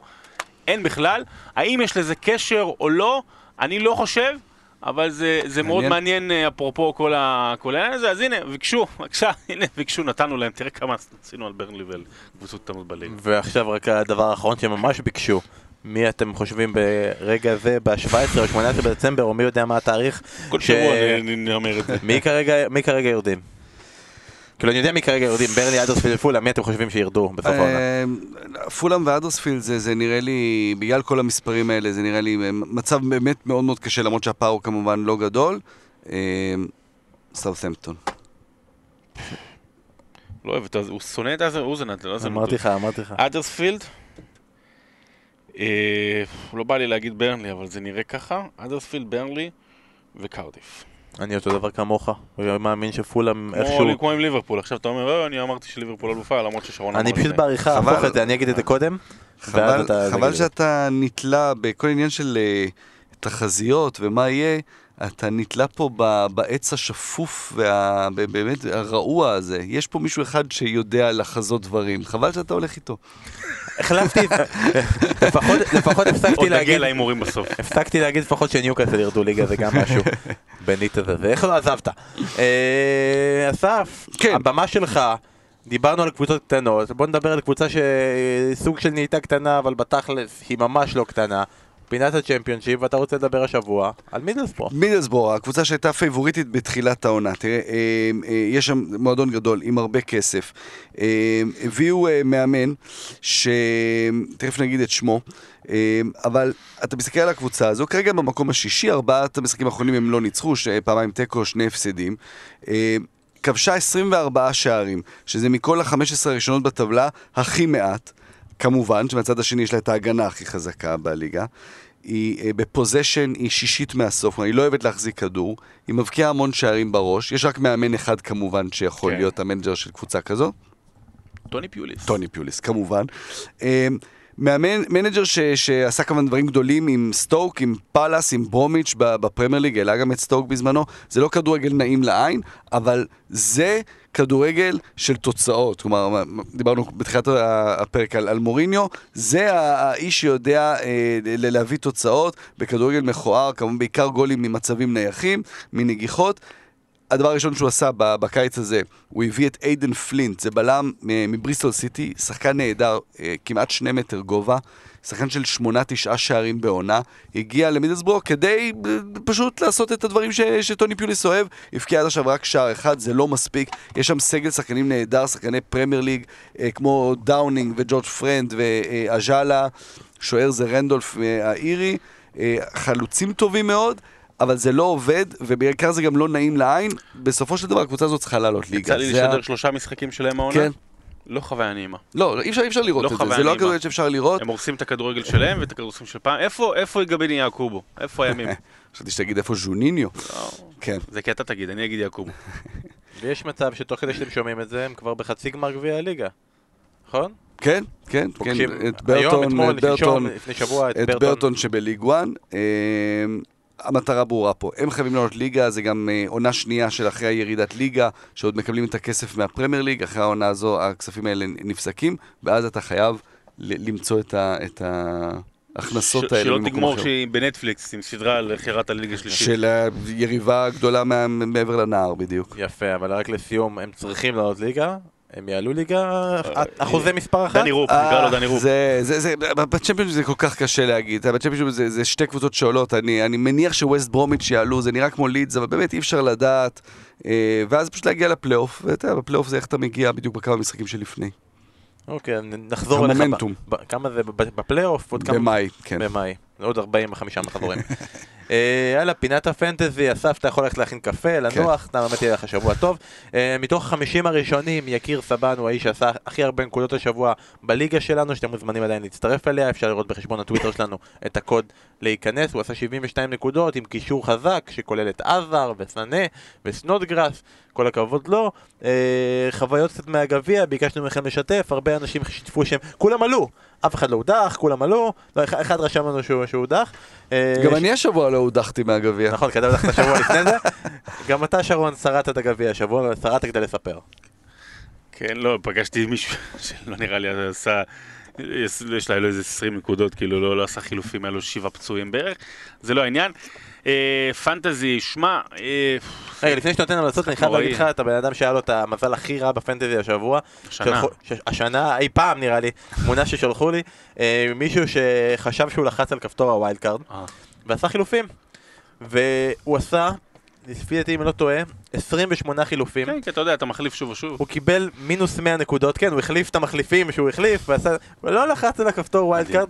כלומר, הבן אדם הזה הפסיד בגביע אה, אה, במינוס של 140 אני, נקודות. אני גם מינוס 100, בלי לעשות את המינוס כל העונה, אבל באמת, נגיד סתם, מחזור אחרון, אמרתי לעצמי, מי אני מביא, אנדרסון או סנה? אז, אז נכון, אנדרסון גם בסדר, פיליפ אנדרסון, אבל הבאתי, אבל, והבאתי אותו, אבל לא סנה, שהיה מעולה, ויש לו עכשיו עוד משחק קל. ו... איך אתה משווה ביניהם מבחינת כסף? היה, היה, לא משנה, היה, אה, אהבתי, לא משנה. בקיצור, אה, אני חושב שחייבים עכשיו להביא את סנה. אה, עוד פעם, אני יכול, אני, הבעיה שאני לא מקשיב לעצמי, באמת שאני לא מקשיב לעצמי, זה, זה נורא, ותקשיבו לעצמכם, פחות להתייעץ עם אחרים, בטח לא עם ארז ולא משה ולא נמרוד קדוש ולא, באמת, אני חושב שעם אשתי אפילו התייעצתי. אמרנו שסנה אין לו תחליף כרגע בסיטי, במשחקים אה, רלוונטיים ומעלה. אין תחליף כרגע למישהו שירוץ על אגף שמאל. הוא לא יכול לנוח. אתה יודע, הוא יכול לצאת דקה 60-70 כמו שהוא יוצא, אבל הוא לא יכול לנוח, הוא לא יכול לא לפתוח, אז הוא מכולם כרגע הכי בטוח ברודציה אחרי שעד שמנדי יחזור. אה, אז סנה חובה להביא אותו, אה, ושימו לב גם לארמסטרונג מסאוטהמפטון, אפרופו השיטה של אז- אזנוטון שיותר אטרקטיבית, יותר כיפית, יותר שערים, לוז יחסית נוח, אה, רוצו לתחנות. רגע, אבל תקל על המאזינים שלנו לגבי סנה, בכל זאת המלצת על שחקן שעולה נגיד 9.7, כלומר צריך מי לשחרר, לוותר? לשחרר שחקן גדול, איזה שחקן גדול צריך לשחרר? אין בן אדם יותר מעצבן בפנטזי מאשר הבחור שעונה לשם הארי קיין. באמת שאין בן אדם יותר מעצבן. הוא יכול להירדם שבעה מחזורים, ויותר מזה, אם הבאת אותו ולא שמת אותו קפטן, אז אתה מייחל שהוא לא יצליח, כי אחרים שמו אותו קפטן. אה, אני נורא רוצה לוותר עליו, כאילו, או עליו או על לובה, אבל זה מסוכן, זה באמת... אברטון, בורנמוס, וולפס, קרדיף. אברטון בחוץ, דרך אגב, זה לא קל. אברטון ברור, אבל אז פעמיים בבית נגד בורנמוס נכון, ווולפס. נכון, אבל בסדר, אבל מה, אבל זה כריסמס, הוא אוהב לכבוש בכריסמס. אני, אני באמת, אה, אין לי מושג, תעברו הלאה. אוקיי, זה המלצת שעון. אני אגיד לכם, אני המלצה קצת מוזרה ביחס לכל מה שדיברנו בתחילת הפרק. אני ממליץ לברוח קצת משחקני ליברפול. כי כן, הם חמים, הם מקום ראשון, יש להם כרגע את וולבס בחוץ, את ארסנל ואת מנצ'סטר סיטי בשלושה מארבעת המשחקים הקרובים שלהם. עדיף להחליף את השחקנים האלה שהם קצת בסכנה, שהם ייתנו לכם שחקני הגנה שלא ישמרו על שער נקי במשחקים האלה, או שחקנים שלא ייתנו את התפוקה, להחליף אולי בשחקנים של, נגיד, עם שחקנים יקרים, בשחקנים של מנצ'סטר סיטי, שיש להם לוז קל יותר, וגם במפגש בין סיטי לליברפול הם הקבוצה שמארחת. אה, ואם מחפשים איזה קבוצה גדולה שיש לה לוז אה, סבבה בקריסמס, לא קשה במיוחד, זה צ'לסי. אה, אז עד כמה שזה אפשרי, כאילו, הלוז הקל הזה, אז אם אתם מאמינים שהם יפסיקו להירדם במשחקים וישמרו על שער נקי, אולי כדאי להביא את דוד לואיז, שעולה 5.7, שזה יחסית לא הרבה לשחקן. הגנה כן. מהטופ 4, טופ 5, אה, או את פדרו, שעכשיו עם השיטה החדשה של הזאר כחלוץ שבורח, הוא הפסיק עם הרוטציה הזו עם וויליאן ושניהם משחקים, והוא לא כזה יקר, והוא נותן את התפוקה, אז אולי פדרו הוא עוד אופציה. אסף, מה ההמלצה שלך? תמשיך הלאה, הם לא רוצים להקשיב להמלצות שלי. יאללה, נמשיך הלאה, ומאחל לכל מי ששרד עוד מחזור מוצלח בגביע. טוב, שבוע הבא, יש שבוע קצת מוזר. אני אגיד לכם למה זה שבוע קצת מוזר, כי אה, אין טוטנאם נגד אה, אה, מנצ'סטר סיטי, ואין ליברפול נגד מנצ'סטר יונייטד, ואין אה, ארסנל נגד אה, ליברפול, ואין אף מפגש גדול. מחזור בלי מפגש גדול, לא היה לנו את זה באמת הרבה זמן, כאילו היינו איזה שמונה מחזורים רצופים של מפגשים של top six, אבל זה לא קורה השבוע. ולכן עוד יותר מעניין אותי לשמוע מכם, במחזור הזה, שאין מפגשים ענקיים שקל לשים עליהם את העין, מה המשחק שהכי מעניין אתכם במחזור סוף השבוע? יפה, אז אה, אני הולך עם ווסטהאם נגד ווטפורד. ווסטהאם נגד ווטפורד, ווסטהאם שמגיעה עם ארבעה ניצחונות רצופים. אה, בגלל פציעות, ההרכב מאוד התייצב שם.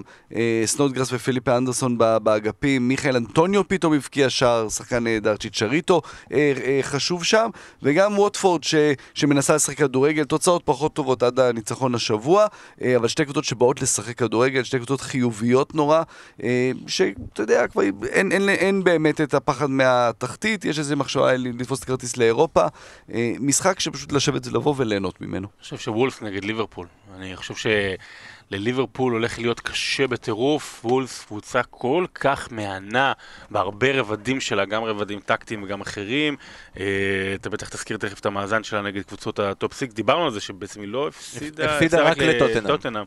לכל השאר היא תיקו, תיקו תיקו, תיקו, תיקו, ומעלה. אה, אז אה, זה הולך להיות, אני גם, אם אני אהמר, על הפתעה. שמור את זה יום שישי, שמור את זה יום שישי. אה, כן. ואני אגיד שמשחק שכדאי לכם לחכות אליו, אברטון נגד טוטנאם, גם כי זה המשחק היחידי ביום ראשון, הוא לבד שם, וגם כי טוטנאם כנראה תגיע אחרי שארסנל וצ'לסי ינצחו את המשחקים היחסית קלים שיש להם ביום שבת ויתקרבו אליה. יש להם משחק קשה מול אברטון שחייבת לחזור לעצמה לנצח, היא לא ניצחה מאז קרדיף במחזור ה-13, ומשחק עם שני, שתי קבוצות עם חלק התקפי מאוד מעניין, עם כישרונות דרום אמריקאים, עם ברומטר הולנדי מצד אחד שדיברנו עליו קודם, אה, לא דיברנו עליו קודם, סליחה, ועם אה, בלי אף אוהב את אברטון.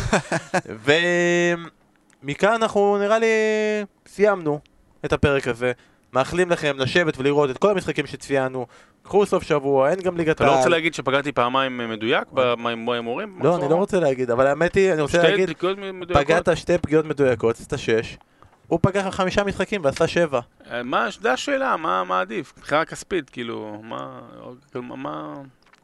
עדיף למה לא, כל- למה אני כל הזמן לא מצליח לנצח? עדיף לא להיות כמוני ולעשות שלוש, אסף ברח לנו שם לפני הקריסמס, דפק שם פער. אה, נקווה שאנחנו נצליח לסגור אותו, ואנחנו מקווים שנהניתם מהפרק הזה. אוטוטו כבר פרקי הקריסמס, אוטוטו אנחנו מבטיחים לכם שיגיעו ימים טובים של משחק פרמייר ליג בכל יום. עד אז, שיהיה לכם שבוע טוב, תבלו. ביי ביי. ביי.